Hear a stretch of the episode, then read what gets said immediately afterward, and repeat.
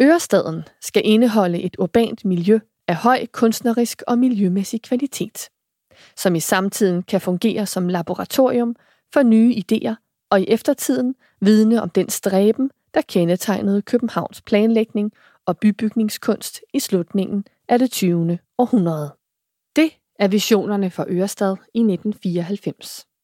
Resultatet af disse visioner skal vi se nærmere på nu.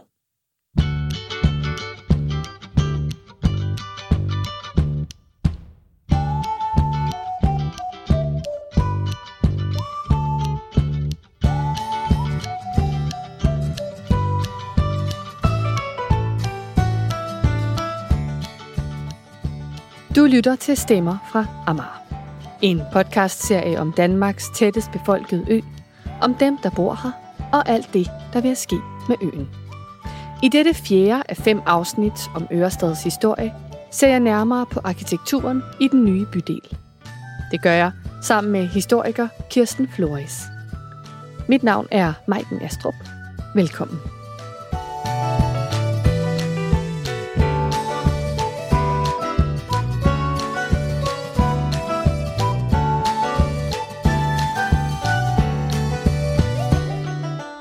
Ørestad Syd var dengang det sted, hvor verdensarkitekturen den skulle opstå.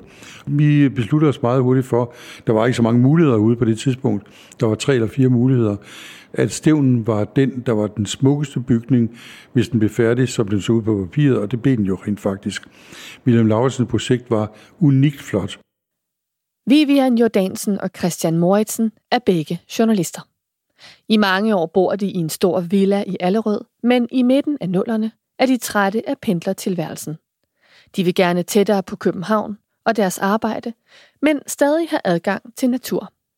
Og de er meget interesserede i den eksperimenterende og spændende nye bydel Ørestad, som man kun lige er begyndt at bygge på. De køber derfor en af de øverste lejligheder i Stævnen. En hvidpudset etageejendom i varierende højder med sjove, firkantede fremspring og et væld af altaner strøget ud over facaderne med lind hånd. Og en bygning, der fra enden mod syd skærer op mod himlen som en skibsstævn, omgivet af kanaler på kanten af Kalvebod Fælled. Bygningen er tegnet af Wilhelm Lauritzen arkitekter og står færdig som noget af det allerførste i Ørestad Syd. Vi flyttede ind i to tusind og ni. Vi købte vel lejligheden, tror jeg, i, inden finanskrisen. I seks. Der lagde vi det første udbetaling til den. Og så kom der en finanskrise, så gik der ligesom lidt stop i det meste, men halvdelen af det hus, vi bor i nu, som hedder Stævnen, var dog bygget, inklusiv det, vi flyttede ind i, men der flyttede jo ikke nær så mange mennesker ind, som det var meningen, da vi kom i to tusind og ni. Der var der gået noget stop i alt byggeriet herude. Og det ikonisk berømte otte-tallet, som vi kan kigge over på, det var ikke engang bygget på det tidspunkt. Og flyt hertil var først og fremmest en mudderpøl. Der var ingen veje. Der var nogle store jernplader, man kunne gå og skvatte løs i. Der var bulderragende mørkt, og man gik og småfaldt øh, over alting. Vi holdt jo sammen alle sammen. Vi var jo nybyggere. Da jeg kommer ind i deres lejlighed, er der to ting, som slår mig. Lyset og udsigten. Lejligheden er formet som et L og har store vinduer til begge sider. Der er altaner både ud mod fælleden og ind mod gården. De er ligeledes udstyret med glasdøre. Det giver en følelse af at være meget tæt på alt det, der sker udenfor. Stævnen består af et hundrede og femogtres lejligheder. En blanding af ejer- og lejeboliger. Da bygningen står færdig i to tusind og ni, er murene kridhvide. At stå på en altan er lidt som at tage sydpå. Til en landsby med hvide bygninger i forskellige størrelser. Nu er de tydeligt patinerede af vind og vejr. Især vinden gør sit. Christian og Vivian er nødt til at købe meget solide og tunge havemøbler. Ellers blæser de væk. Det jeg faldt for, det var forskellen på etagerne. Kanter, der er masser af kanter herude. Det er ting som meget grøn bygning. Man kan se ud af vores vinduer nogle altankasser. Ikke noget, vi har sat ind, men det er noget, arkitekten har besluttet skal være der. Og det er en meget, meget hvid bygning, hvilket også har nogle problemer med årene. En bygning, som stak ud på alle mulige lederkanter, og samtidig var meget solid på en lang række områder. Jeg tror også, jeg faldt for, at det ikke bare var en stor hvid kasse. Der er nogle altaner, der stikker ud, og der er de forskellige niveauer. Ingen af dem har nogen særlig relation til Amager. Vivian kommer fra København, imens Christian er vokset op i Nordjylland. Jeg er født og opvokset i København. For mig var Amager noget, jeg kørte igennem for at komme ud til lufthavnen. Men vi begyndte at kigge lidt mere på Amager, da Christian blev ansat i D R, og da vi så så alle kanalerne, så lovede jeg ham faktisk, at han skulle have en vandcykel. Og så kunne han vandcykel helt herude fra Ørestad Syd, og så op til D R i, i Ørestad Nord. Men desværre kom kanalen ikke til at gå hele vejen. Ellers kunne jeg godt have set ham på en vandcykel hele vejen, så havde han ingen parkeringsproblemer. Jeg er født og opvokset i Nørresundby i Nordjylland, som på nogle områder mindede lidt om Amager, i hvert fald det Amager, der eksisterede dengang, med masser af nærhed og butiksliv. Og, altså Amager Brogade lignede for mig sådan øh, hovedgaden i Nørresundby, dengang den stadigvæk havde butikker. Så det var lidt på en, en eller anden måde, som at komme hjem. Og hvis jeg endelig skulle flytte ind til København, så var Amager ikke det dårligste sted at være, fordi der samtidig med, at der var det der tætte by, så var der også mulighed for at slippe ud af byen meget hurtigt og komme ud på Amagerfælled eller Kalvebod Fælled. Både Vivian og Christian engagerer sig i deres nye lokalområde. Christian bliver formand for Ejerforeningen og er med til at stifte en borgerforening. Imens bliver Vivian formand for Ørestad Kulturforum. Hvad var det, der optog folk i starten, i de første fem seks år, I boede herude? Det var helt klart muligheden for at være med til at skabe en helt ny by, og det var det, folk var gået ind i. Hvad var det for et bysamfund, vi kunne lave? På det tidspunkt skal man huske på, da vi flyttede herud, udover der ikke var noget, så var den masterplan, der var for Ørestad Syd, var jo totalt unik på mange måder. Det var simpelthen den der fornemmelse af, at du kunne etablere en helt ny by fra starten af. Vi var alle sammen godt klar over, at byliv ville komme til at tage lang tid, før man kunne gøre det, men vi var dog optaget af, at rammerne for det her byliv skulle være der, og parkerne skulle spille en kæmpe rolle. I den der mærkelige Klondike-periode fra ni til ti elleve stykker, hvor det hele var mudder, og bygningerne ikke var færdige, og der var meget tomrum herude. Var der noget tidspunkt, hvor I begyndte at tvivle på jeres beslutning om at flytte herud? Ikke i starten, fordi der var det jo finanskrisens skyld. Men vi begyndte nok at tvivle efter en tre fire år, fordi der begyndte at komme nogle byggerier, som aldeles ikke var særlig smukke. Og bare var nogle grimme sorte kasser eller hvide kasser. Og der var ingen butikker, der var ingenting. Jo, der var metroen, det var vældig, vældig godt. Det var en af de gode ting. Når nu Christian alligevel ikke kunne øh, tage sin vandcykel op til D R, så kunne han, så kunne han jo tage metroen. Men det var en skuffelse, at man ikke holdt fast i sit oprindelige plan om, at det skulle være et arkitektonisk vidunder at bo her. Vi vadede ikke rundt i mudder mere, nej, men de arkitektonisk smukke bygninger, de kom ikke. Da Christian og Vivian flytter til Ørestad Syd, er det mestendels veje, metro og tomme byggegrunde. Kun enkelte byggerier er i gang. Det er med i den spæde opstart. Mod skabelsen af en ny urban bydel ved hjælp af vilde visioner, stjernearkitektur og topmoderne, førerløse metrotog.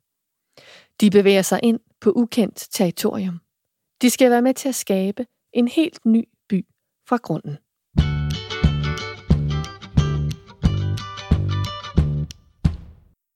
Men inden stævnen overhovedet har lagt til i Ørestad Syd, så er der bygget skinner og stationer til metro og regionaltog. Der er bygget motorvej og lokale veje i Ørestad.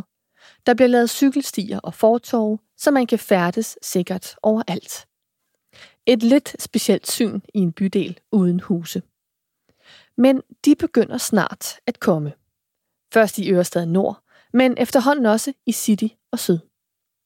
Hver enkelt byggegrund skal modnes. Der udskrives et hav af arkitektkonkurrencer, og det hele skal godkendes af Ørestadsselskabet, det senere By og Havn, og af borgerrepræsentationen i København. Det er dette arkitektoniske laboratorium, vi skal se nærmere på. Men i stedet for at gennemgå bygningerne en for en, så tager vi på cykeltur med en lokalkendt arkitekt. Den har I sikkert hørt før, men det her med naturen, altså den er virkelig til stede, både i form af Kalvebod Fælled selvfølgelig, men også byparken, som jeg bor tæt ved. Og især det her med, at altså, det nu efterhånden er begyndt at gro meget til, i lighed også med alle de her andre små lommeparker, man sådan hen ad vejen har anlagt.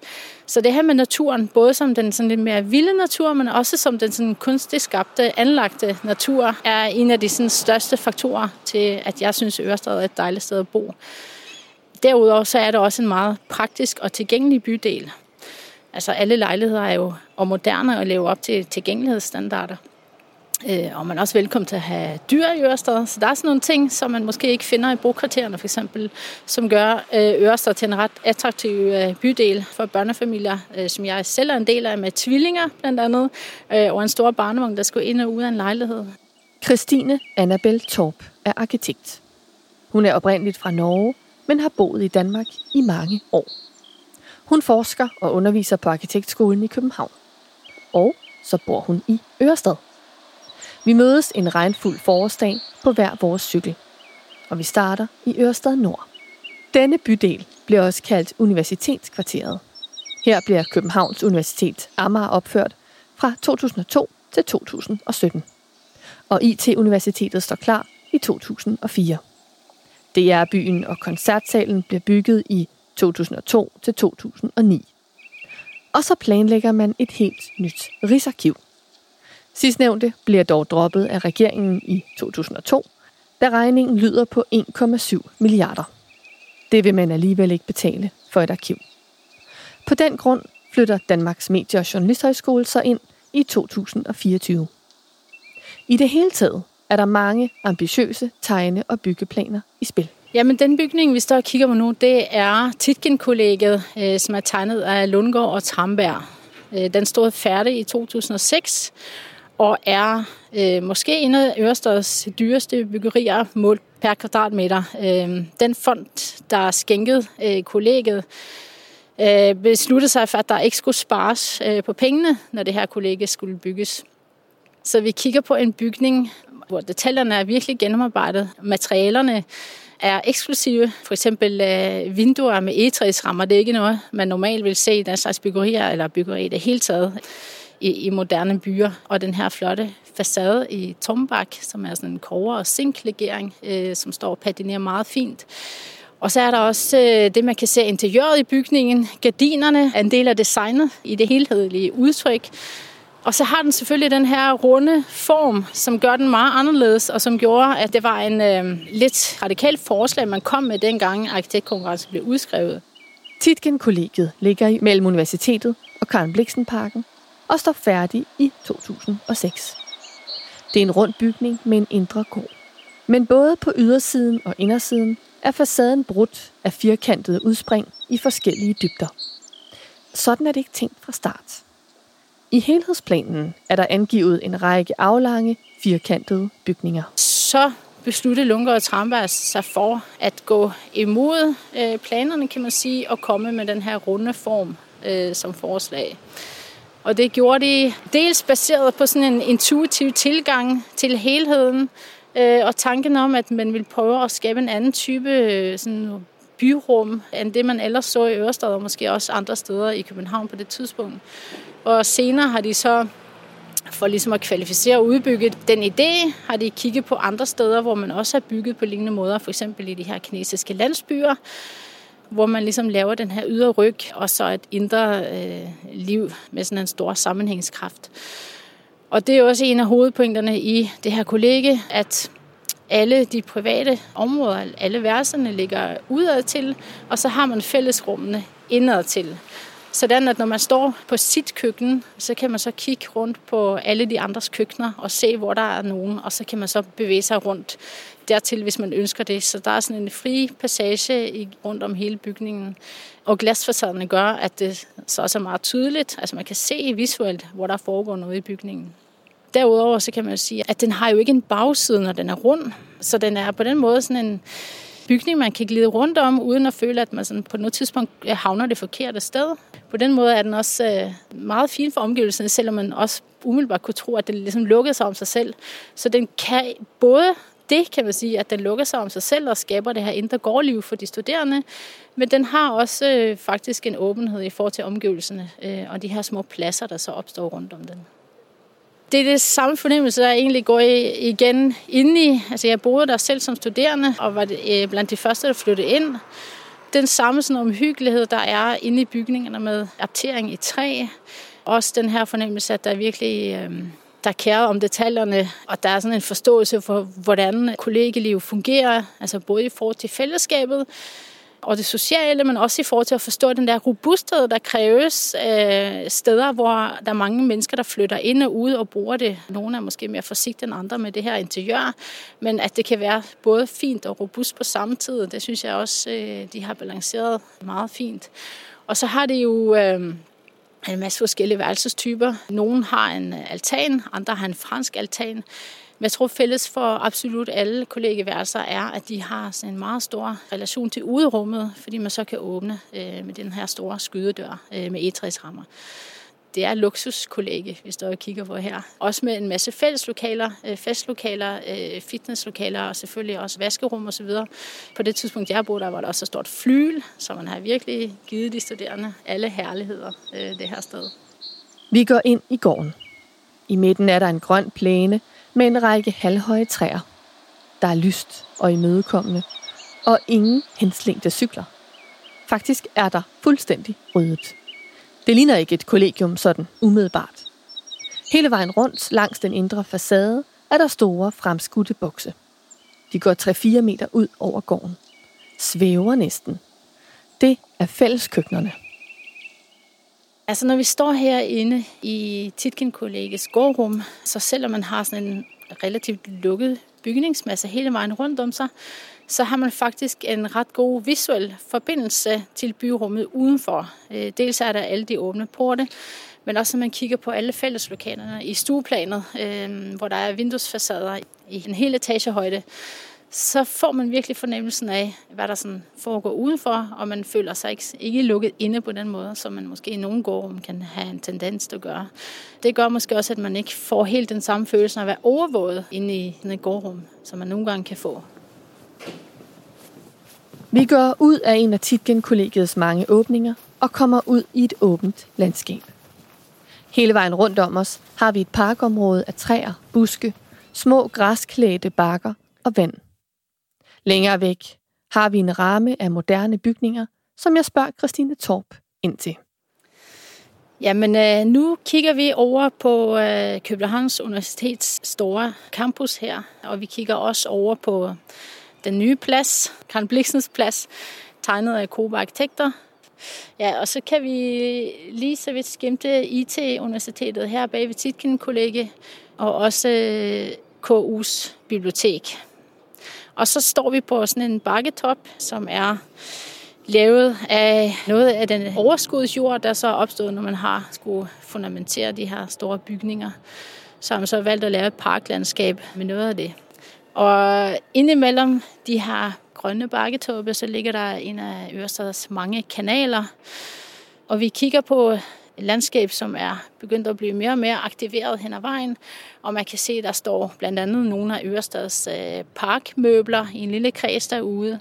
Og man kan se en masse sådan urbant møblement af forskellige slags.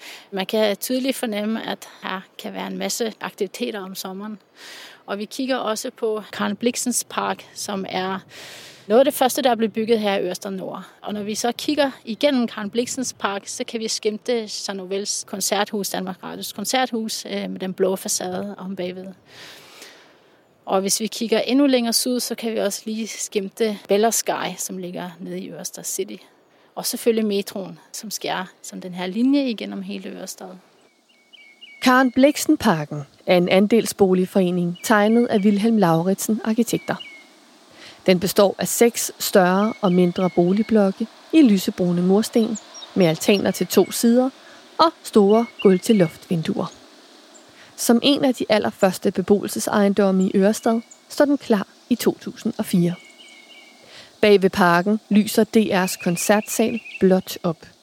Jeg spørger Christine Torp, hvordan koncertsalen spiller ind i sine omgivelser. Strategien var at sige, at hvis ikke der er noget at spille op imod, så skal vi bevare ligesom en eller anden form for mystik, som de så andre kan forholde sig til senere.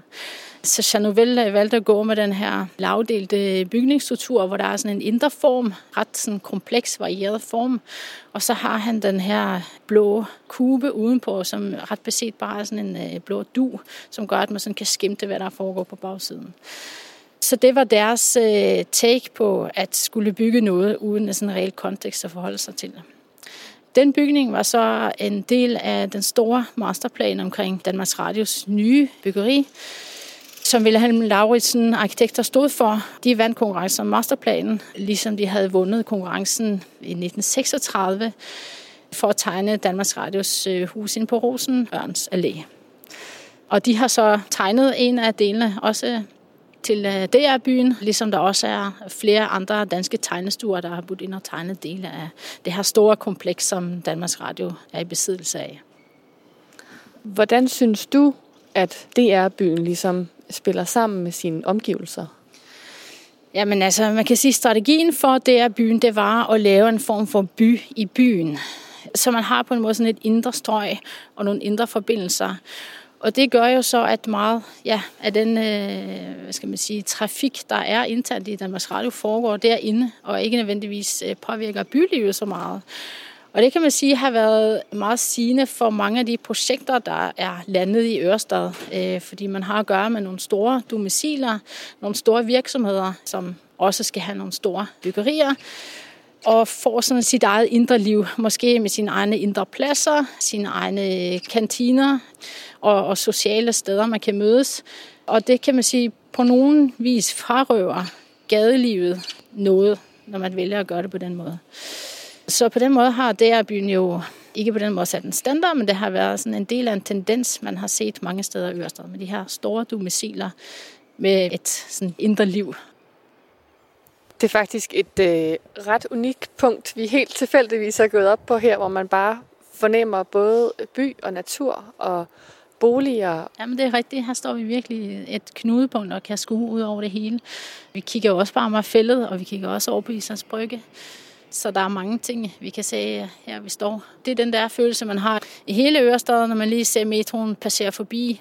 Det giver det her sådan lidt futuristiske fornemmelse, midt inde i sådan en slags dansk park. Også en lille smule forstadsfornemmelse kan man også have, når man står her. Hvad tænker du om, hvordan alle de her bygninger, nogle af dem er relativt firkantede og lige op og ned, hvordan de i virkeligheden spiller sammen i en helhed her? Ja. Jamen, øh, altså jeg tænker på mange måder, at det her er den måde, man skal bygge byer på. Øh, fordi vi ved, at vi sandsynligvis skal bo ret tæt, og dermed bliver vi også nødt til at bygge højt. Men den her mix af at bo højt og tæt, og så have de her store parkarealer, det er kommet til at lykkes her. Man har jo tidligere set nogle modernistiske projekter, hvor man har prøvet noget af det samme, men hvor det alligevel har ramt en eller anden sådan meget monoton måde at gøre det på. Her er man ligesom begyndt at få den variation og det mix af forskellige typer landskaber, forskellige typer tæt og højt byggeri.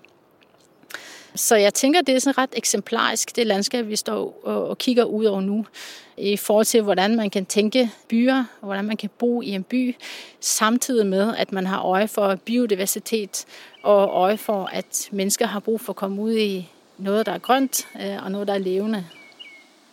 Som vi står der på den menneskeskabte bakkekam, er der en ting, som slår mig. Hvor er caféen? Hvor er butikslivet? Hvor er byen i alt det her? Ja, men det er jo et virkelig interessant spørgsmål. Dels så er det jo på vej, fordi sådan noget tager lidt tid. Og dels er det også en forventning om, hvad byliv er, og hvad det er for nogle typologier, vi er ude i. Fordi det er jo klart, at vi vil jo aldrig få den type liv, man møder inde i brokvartererne, eller inde i centrum af København. Fordi vi er ikke et sted, hvor der er meget sådan genomfærdsel. Altså folk kommer herude, fordi de bor her, eller studerer her, eller arbejder her. Og så tænker jeg, at vi måske skal få øjne op, for der er nogle andre typer byliv, end dem vi er vant til. Så jeg tror ikke nødvendigvis, vi skal måle Ørestad på de parametre, vi kender, fordi vi er ude i at prøve at definere nogle andre måder at lave en by på. dermed ikke sagt, at der ikke er udfordringer i forhold til det spørgsmål, og det har også været et kritikpunkt ved Ørestad lige fra starten her nærmest, at der er mangel på byliv, og at der er nogle måder at bygge byen op, som ikke nærmest muliggør, at der skal opstå et byliv. Blandt andet, fordi der er nogle meget store afstande, ikke bare imellem de forskellige bydele, der udgør Ørestad, og at den har den her meget langstrakte form, men også fordi man har valgt at lave nogle meget brede gader, og i det hele taget ligesom space det hele ud, hvilket jo gør, at der skal mange flere mennesker til for at give en følelse af, at der er aktivitet på gaden, og at der er et byliv. Vi har knap været i gang i et kvarter, og er allerede inde på nogle af de helt store spørgsmål omkring bygninger og byliv i Ørestad. Vi hopper på cyklerne og bevæger os sydpå af Ørestad Boulevard. Langs den ene side kører metroen. Bagved ligger der villaer, mindre boligblokke og længere sydpå nye boligblokke i syv otte etager. Til den anden side strækker Amagerfælled sig ud over det hele. En langstrakt slette med buske, højt græs og lave træer. I det vi krydser Vejlands Allé og bevæger os ind i Ørestad City, vokser bygningerne markant. Det føles lidt som at køre ind i en skov af bygninger, omgivet af beton, sten, stål og glas. Ørestad Boulevard er snorlige og bred. Vi okser videre sydpå, til vi står ved et bredt grønt bælte, som bevæger sig ind imellem boligblokkene på vores højre side. Vi er ankommet til byparken. Mange af husene er anlagt i nullerne, og de er en del af den første bølge af byggerier i Ørestad. Jamen, nu står vi midt i byparken, som er den her store centrale park i Ørestad City. Man har brugt referencer som øh, Central Park på Manhattan for ligesom at beskrive, hvad byparken skal kunne. Og selvom det kan synes som en lidt komisk sammenligning, øh, så er der måske en lille smule om det, fordi det er en øh, meget, meget stor park, som ligger som et sådan ubrudt stykke inde mellem mange af de første boligbyggerier i Ørestad, som øh, omkranser parken, og lejlighederne ligger ud til parken med deres altaner og kan sådan kigge ud over alle den aktivitet, der foregår i byparken om sommeren. Parken er nu kommet til sådan et niveau, hvor den er begyndt at gro lidt til. I starten var det sådan en ret en flad græsplæne, mens nu er der kommet mange flere sådan små rum rundt omkring i form af beplantning, forskellige møbler og små legepladser, og der er også kommet en kaffevogn. Så der er ligesom begyndt at komme meget mere sådan forskelligt liv i byparken nu, og den er velbrugt af bydelens mange børnefamilier. Men vi kigger også på mange af de her helt tidlige boligbyggerier i Ørestad, de der otte ni etages bygninger, og det er sådan alle de store tegnestuer i Danmark, der har fået lov at tegne hver sin nærmest. De her første boligbyggerier i Ørestad, det er sådan nogle ret hardcore bygninger i forhold til, hvad for nogle type byrum de har rundt om sig. De har de her otte ni etager, og de står sådan på række ved siden af hinanden. Og øh, selvom nogle af dem har øh, daginstitutioner og fælleslokaler osv. i stueetagen, så er der måske ikke den helt store sådan udveksling mellem bygning og byrum. Selvom der er også gjort forsøg mange steder ved, at man har lavet passager igennem bygningerne, og der er også små altaner og små haver i mange af stuelejlighederne. Men de har nok også været med ligesom, til, at der er blevet rejst kritik af Ørestad og den måde, man ligesom har udformet byen på, med de her sådan store bygninger, brede, tomme gader, hvor al parkering er rykket ind i parkeringshuse.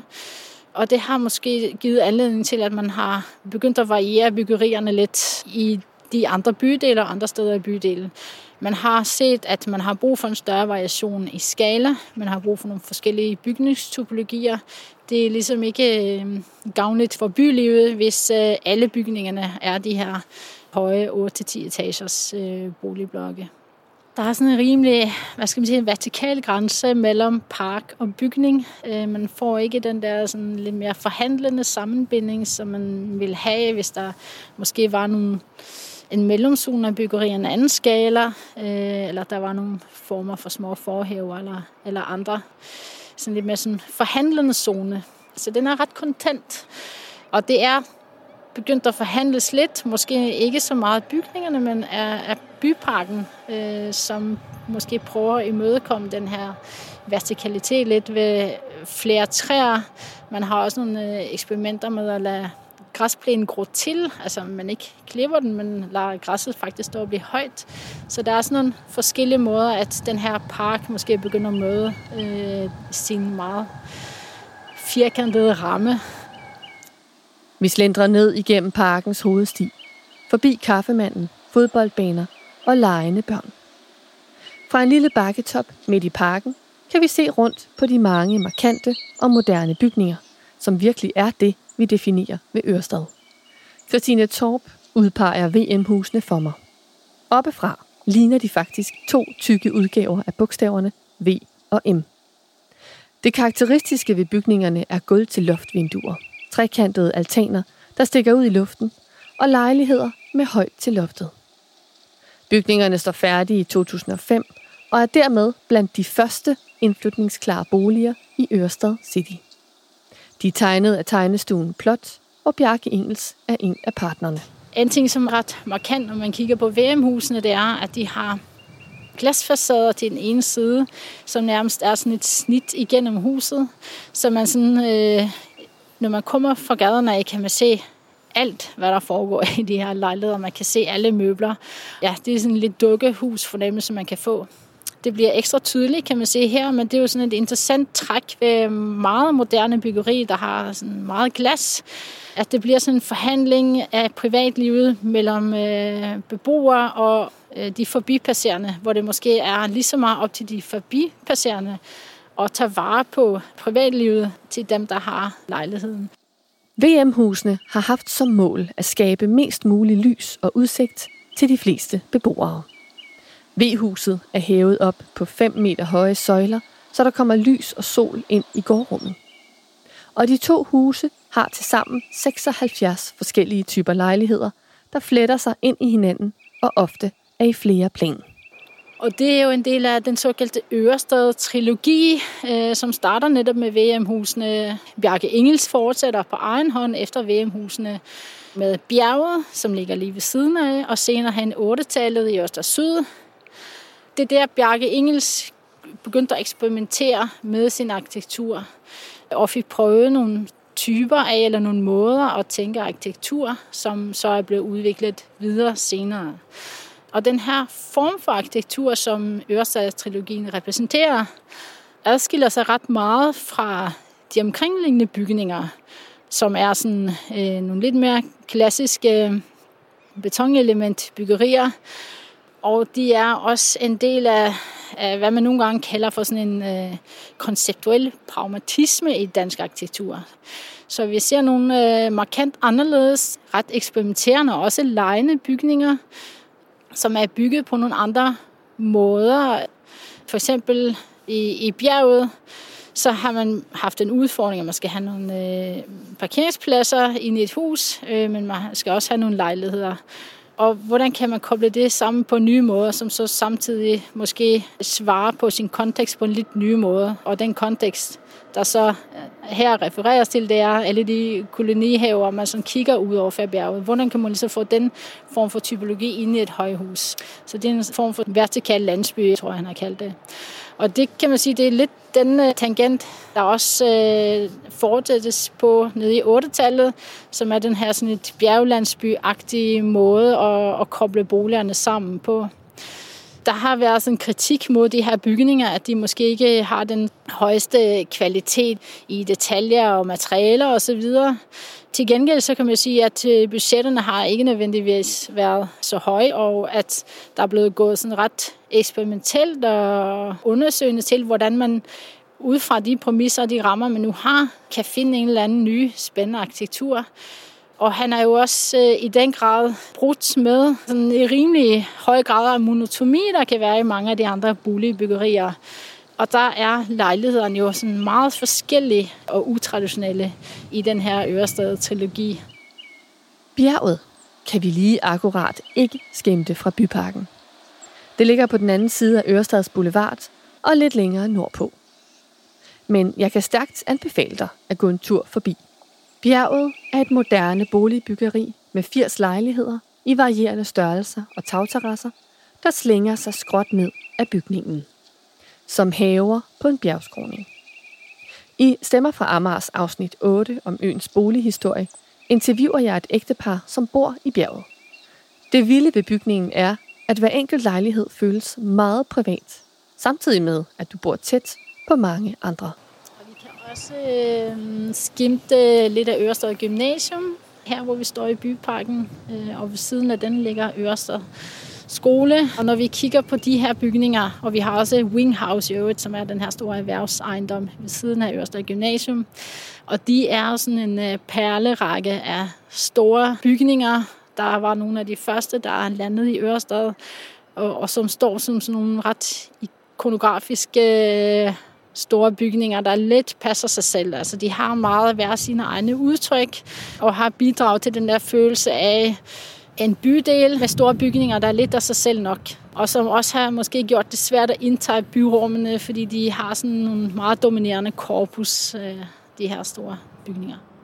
Vi cykler videre sydpå, krydser Arne Jacobsens Allé og standser op på det nok mest larmende spot overhovedet i Ørestad.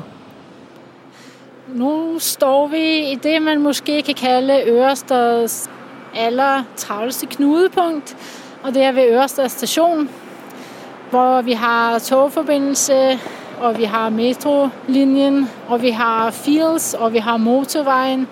Så der er alle mulige aktivitet rundt om på alle kanter her.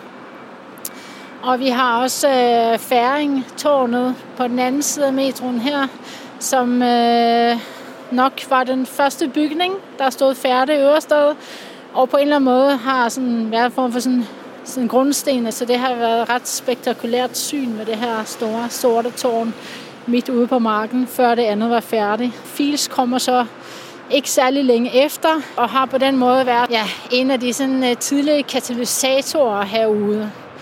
Og det er måske også en af grundene til, at øh, de har fået lidt frie tøjler, Fields ejer, i forhold til, hvordan det skulle udformes.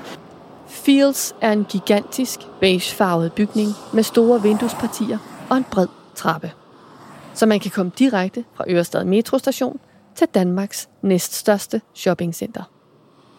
Bygningen er tegnet af C F Møllers tegnestue og står færdig i to tusind og fire. Der er et hundrede og femogfyrre butikker fordelt på et hundrede og femten tusind kvadratmeter. Og ja, jeg er faret vild adskillige gange. Det har været sådan et af de helt store kritikpunkter ved Ørestad og Ørestads bylever og byplanlægning. Det er, at Fields simpelthen har taget meget af det byliv, der ellers kunne være herude. Fordi den har samlet alle butikkerne og alle restauranterne osv. inde i bygningen. Det vi kigger på nu, det er en meget lukket bygning. Man kan gå rigtig, rigtig mange meter rundt om den, langs den her fuldstændig ubrudte mur, og få sådan noget affaldsluft i hovedet. Så det er ikke en bygning, der er særlig generøs over for sine omgivelser, over for byrummet. Til gengæld er det jo sådan et øh, centrum i forhold til at tiltrække kunder. I et tidligere afsnit om Ørestad fortæller planchef Rita Justesen fra By og Havn om planlægningen af Ørestad. Nu får du lige et par interessante detaljer fra planlægningen af Fields. Tanken med Fields var at få et shoppingcenter med et virkelig højt kvalitetsniveau, og man talte om særlige delikatessebutikker og særlige udvalgsvarebutikker. Nu her, knap tyve år senere, kan man jo se, at i løbet af de tyve år er det de butikker, som, som beboerne generelt gerne bruger, og de mange, der kommer langvejs fra. Der er mange svenskere, kan vi se, der shopper i Fields. Og det er sportstøjsforretninger, kædebutikker, både med tøj og interiør og bogkæder. Så det er den udvikling, der har været i forhold til det, man forestillede sig fra start.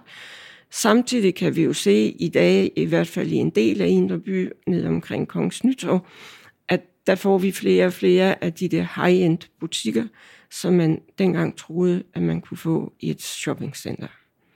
Det er mere blevet hverdagsindkøbende, hvis man kan sige det sådan, og ikke de helt særlige ting, man går efter. Og der er jo rigtig mange besøgende i Fields i dag, og det vil sige, at man skal også kunne tilbyde noget altså til den brede efterspørgsel. Fields er tegnet af C F Møllers tegnestue og står færdig i to tusind og fire. Indenfor er der højt til loftet, masser af små åbne pladser og frem for alt lys. Dagslyset strømmer ind gennem glasvægge og loftsvinduer. Der er skabt en række indre gader, som alle butikkerne orienterer sig imod. Og langs med ydermurene har butikkerne lagerfaciliteter. Selve organiseringen, hvordan et flow i et shoppingcenter er, det er jo ejernes egen beslutning. Men vi havde en idé om, at det skulle være et særligt arkitektonisk værk. Der er jo en del særlige spektakulære bygninger i Ørestad, og det var der også en idé om, at Fields skulle være. Og på det tidspunkt, det er lige omkring to tusind, kunne man se i nogle andre europæiske storbyer, at man begyndte at arbejde meget metalstrik, for eksempel som facadematerialer. En helt anden type facadematerialer end de typisk nordiske traditionelle, som for eksempel teglsten. Og det var nogle af idéerne, der var omkring, at øh, det skulle virkelig skille sig ud og være anderledes. Og øh, efterhånden i den proces med at vælge arkitekter, gennemføre skitseforslag, projektere sådan et projekt, kan man sige, at man nærmer sig mere og mere den rolige nordiske arkitektur i de gedigne materialer, og facaderne er jo i dag gennemgående af det sandsten, der er brugt som materialer. Og hvor Københavns Kommune gerne vil have et byggeri, der åbner sig op mod sine omgivelser, så har bygherren Sten og Strøm andre kriterier. Centerkvadratmeter er vanvittigt dyre, så hver en centimeter skal udnyttes. Og der ryger simpelthen for mange værdifulde kvadratmeter på indgange og udstillingsvinduer, hvis butikkerne i stueetagen skal have udgange i to sider. Og det gør det sværere at skabe et samlet centrum i de indre gader. Det er, når idealer og virkelighed mødes, fordi vi kunne godt sidde som kommunen og sige, at det skal være meget udadvendt, at man skal kunne gå ind i Fields fra alle verdenshjørner for eksempel. Så ser man på det fra en bytilgang, men dem, der er vant til at drive shoppingcentre, de har en helt anden forståelse af, hvor mange indgange der må være. Til gengæld har man i Fields arbejdet meget med at gøre det lyst og venligt, de gange, man går rundt på. Det er mere spaciøst, som vi siger i arkitektsprog, end mange andre indkøbscentre er.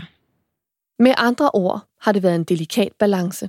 Det snakker jeg også med Christine Torp om. På den måde har det jo været en form for katalysator eller motor i forhold til at, at trække andre til herude. Når man får så en stor aktør på banen, jamen så bliver de andre grunde mere værre og lettere at sælge. Så det har helt klart været vigtigt at få dem ombord. Og man har jo nok også tænkt, at det var en god idé at have et shoppingcenter herude.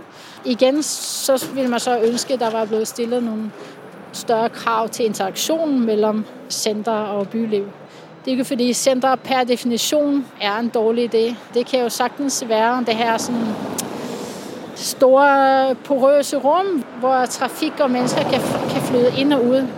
Men det er så det stik modsatte, der er endt med at ske her i Fields. På den anden side af motorvejsbroen kan vi se nogle meget høje bygninger. Måske de højeste i Ørestad. De er også blandt de første byggerier i Ørestad City. Vi står jo samtidig også og kigger på Copenhagen Towers, som er det her store tårn på sydsiden af motorvejen og togbanen. Tegnet af Norman Foster og Partners og Dissinger Weitling. Så det er også et af de arkitektoniske vartegn, der er herude. Og det spiller jo på sin vis ret godt sammen med motorvejen og togbanen og den her infrastruktur. Og den her idé om at ville forbinde København i de store træk. Altså forbinde over Øresund og forbinde videre ned til Europa, at man kobler sig så direkte på motorvejen. Ørestad Syd er det næste naturlige sted at køre hen. Her begynder man at bygge senere end i City og Nord. Det betyder helt enkelt, at by og havn når at tage ved lære af de første erfaringer i de andre bydele. Og det ses helt tydeligt i arkitekturen. Jamen, man har jo fået de her små byhus integreret på en helt anden måde, end man har i de andre dele af Ørestad. Vi har også de såkaldte radiorækker i Ørestad Nord, og der er også nogle byhuse i Ørestad City. Men de måske mest markante områder med små byhuse og det her sådan lavere bebyggelse finder man nok i Arena-kvarteret, som ligger lige syd for Royal Arena og lige omkring øh, den nye Kalvebod Fælled skole. Og byhuset, det er en øh, type huse, der er meget inspireret af kartoffelrækkerne, øh, som har været det helt store billede for mange af de her nye boliger, hvor man har en lille forhave, og så har man typisk tre etager, så man har sit eget lille byhus. Og det har jo bidraget til at variere bygningerne, og det skaber også nogle helt andre byrum med små pladser og sådan et øh, byliv, hvor børnene kan løbe fra hus til hus, lidt som man kender det i parcelhuskvartererne. De her små byhusområder spiller ret fint sammen med Kalvebod Fælled Skole, så man har sådan en virkelig fin integration mellem skolens udearealer og de byrum, som børn og andre bruger i fritiden. De små byhuse har også sine udfordringer, kan man sige, fordi de er meget smalle, og det der med, at man både vil have en lille have og adgang fra gaden, men samtidig også øh, have lidt plads at komme op i højden, det gør, at man har at gøre med nogle meget smalle lejligheder, der nogle gange kan føles lidt som at træde ind i sådan en trappe, at man som bor på de der bord, fordi det er ikke meget flade, man kan gøre godt med. Til gengæld så giver det jo den her lille have og følelsen af at have sådan et uderum, man er herover. Og selvfølgelig giver det også enormt meget til byrummet, fordi privatlivet kommer i sådan direkte forhandling med gadeområdet og det offentlige rum. Så man kan se uh, små cykler og havestol og så videre være meget tæt på gaden og fortovene. Så det er sådan en, en ret sådan meget tæt og fin forhandling mellem offentligt og privat, som man nok ikke kommer i nærheden af, hvis man kommer ud i et villakvarter, hvor alle jo har sin lille ligusterhæk, der så indhegner det hele, ikke? Det er nogle ret uh, fine, vellykkede byområder, vi kigger på her. Det sidste stop på vores tur tager vi på tilbagevejen. Vi skal nemlig ind i det nye Bellakvarter. Vi passerer en høj bygning med gule, glaserede fliser. Det ser helt vildt ud og lyser gevaldigt op imellem ellers grå, beige og brune nuancer. Bygningsarbejdere er ved at lægge sidste hånd på det nyeste kvarter i Ørestad. Brolæggerne nikker venligt til os, inden de fortsætter med at lægge et sirligt mønster af brosten og fliser i forskellige størrelser. Bellakvarter er ikke en del af den oprindelige Ørestadplan. Området er udviklet af Solstra Development og ejet af en række pensionskasser, som har skudt et trecifret millionbeløb i projektet. Helhedsplanen tegnes af COBE og Wilhelm Lauritzen, arkitekter. Nu står vi lige ved siden af Bella Center, som blev flyttet herude. Men altså Bella Center hedder jo Bella Center, fordi det oprindeligt holdt til inde ved Bellahøj øh, mellem Nordvest og Brøndshøj, hvor det blev bygget i anledning af en messe i tresserne engang. Og ideen var hele tiden faktisk, at det skulle flyttes herud efter messen. Det, det så endte med, var, at øh, messebygningen blev stående der, og er senere hen blevet til Grøndal Center. Og Ole Meyer fik så i opgave at tegne det nye Bella Center, som vi nu står og kigger på. Og det er så måske Ørestads ældste bygning, fra længe før Ørestad overhovedet, var en tanke hos nogen. Den stod færdig i femoghalvfjerds, og på det tidspunkt lå det ude på den her store savanne, den opdæmmede fælled jo godt kan ligne. Og det er grundet alderen ret patineret, ret beskidt facade, vi lige nu har foran os, men det er samtidig også en meget fint bygningsværk, hvor Ole Meyer har taget den her form for arkitektur som et messecenter, som har sådan meget et rationelt udgangspunkt på sig, og arbejder meget fint med sådan en måde at sætte de her præfabrikerede elementer sammen på, og så har han det her meget fine midterområde i centret med sådan en glasoverbygning. Så det er faktisk et øh, fint stykke arkitekturhistorie, der nu ligger lidt gemt inde bag ved alle de nye bygninger, der nu er kommet rundt om. Og det her Bellakvarter er en af de sidste tilføjelser af Ørestad. De er stadigvæk i gang med at bygge herude. Vi står og kigger på en hel del halvfærdige bygninger, og det er for det meste boliger, der ligger rundt om Bella Center her. Vi står blandt andet og kigger på øh, en masse forskellige fine facader og en masse forskellige måder, at man prøver at få boligerne til at møde byrummet. Og det har været sådan en gennemgående kritik af Ørestad. Det her med byliv og måden, at øh, bygninger og gade øh, måske er koblet lidt fra hinanden. Og det ser man i hvert fald i Ørestad City. Længere hen rundt om byparken, hvor de allerførste bygninger skød op. Det har i hvert fald ikke ligget fremme på agendaen, at skulle koble boligerne på gaden på den måde, vi nu kigger på her. Hvor der er alle mulige små altaner, der er små sådan, trappeagtige møbler og trædestene og små plinte, der sådan er placeret ude foran boligerne og ned til gaden.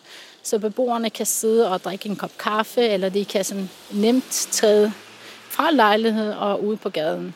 Og alt det man, har man jo gjort på baggrunden af den erfaring, man har fra de første bygninger der omkring byparken, og al den kritik, der har kommet i forhold til et byliv i Ørestad, så man har virkelig fundet frem til det her store katalog af måder at få boligen drysse lidt ude på gaden.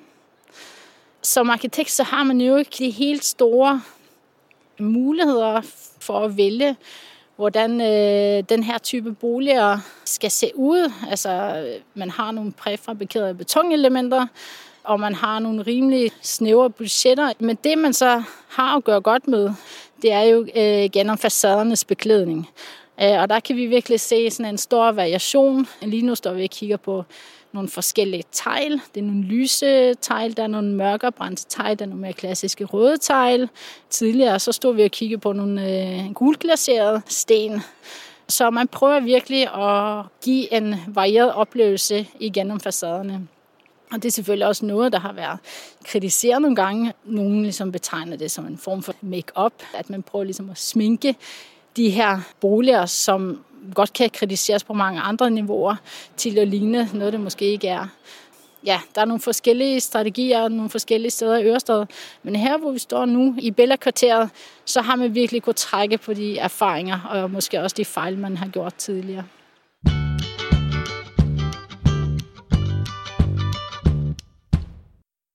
Ørestad er tænkt som et laboratorium for eksperimenterende og nytænkende arkitektur. Og der er virkelig også mange spændende eksempler over hele bydelen, helt fra den spæde start.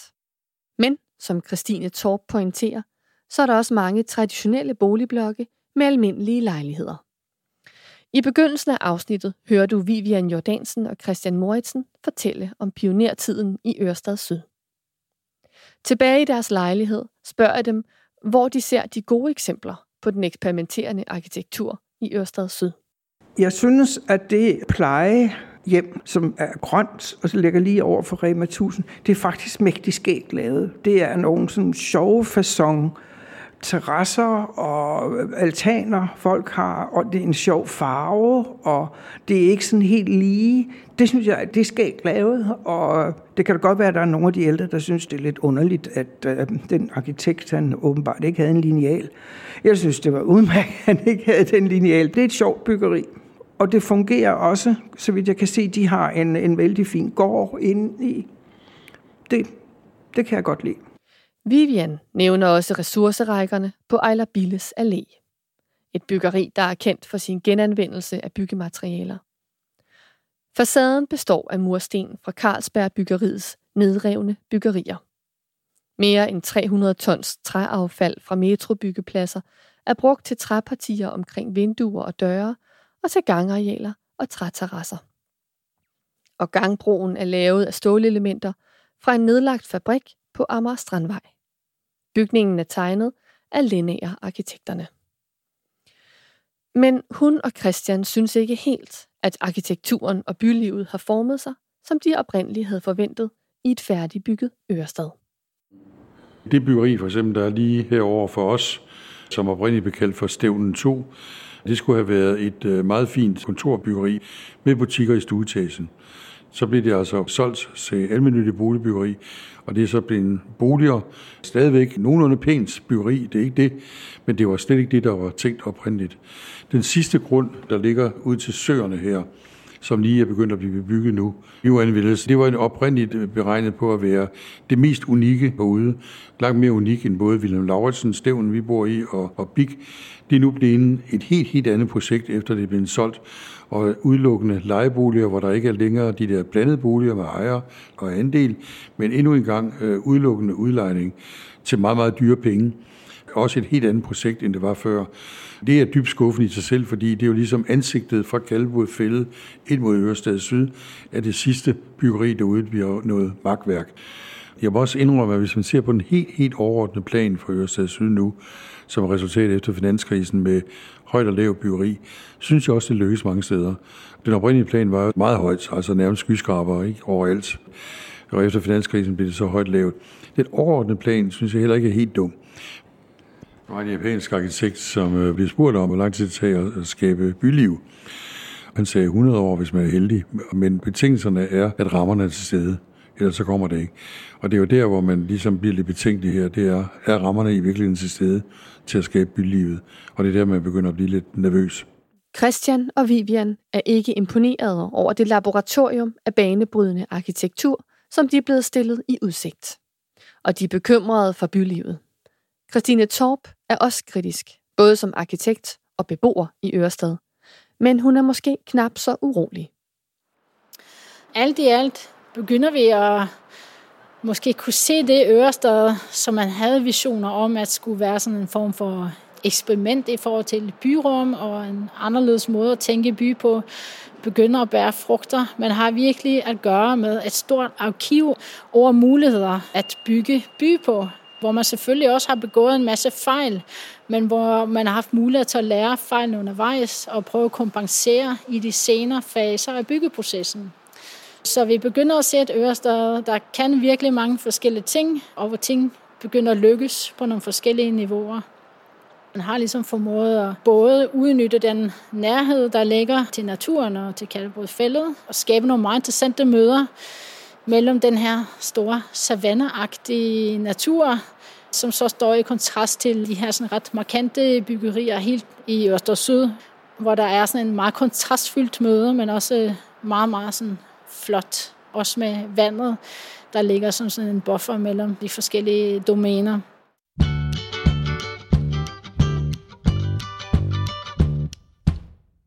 Vi håber, du har nydt historien. Miniseriens sidste afsnit handler om at føle sig hjemme i og imellem husene og være en del af den nye bydel. Og så kommer der et engelsk afsnit, som samler hele historien op.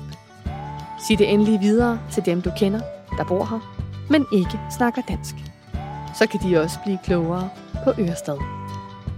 Programmet er researchet, optaget og klippet sammen af Kirsten Flores og mig selv, Majken Astrup.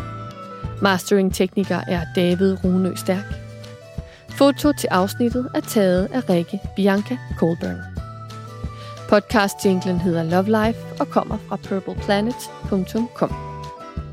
Stemmer fra Amager har en Facebook-side og en hjemmeside, w w w punktum stemmer fra amager punktum d k, hvor du kan læse mere om projektet. Denne serie om Ørestads historie har fået støtte af Amager Vest Lokaludvalg og er en del af Copenhagen in Common, København som arkitekturhovedstad i tyve treogtyve. På genhør.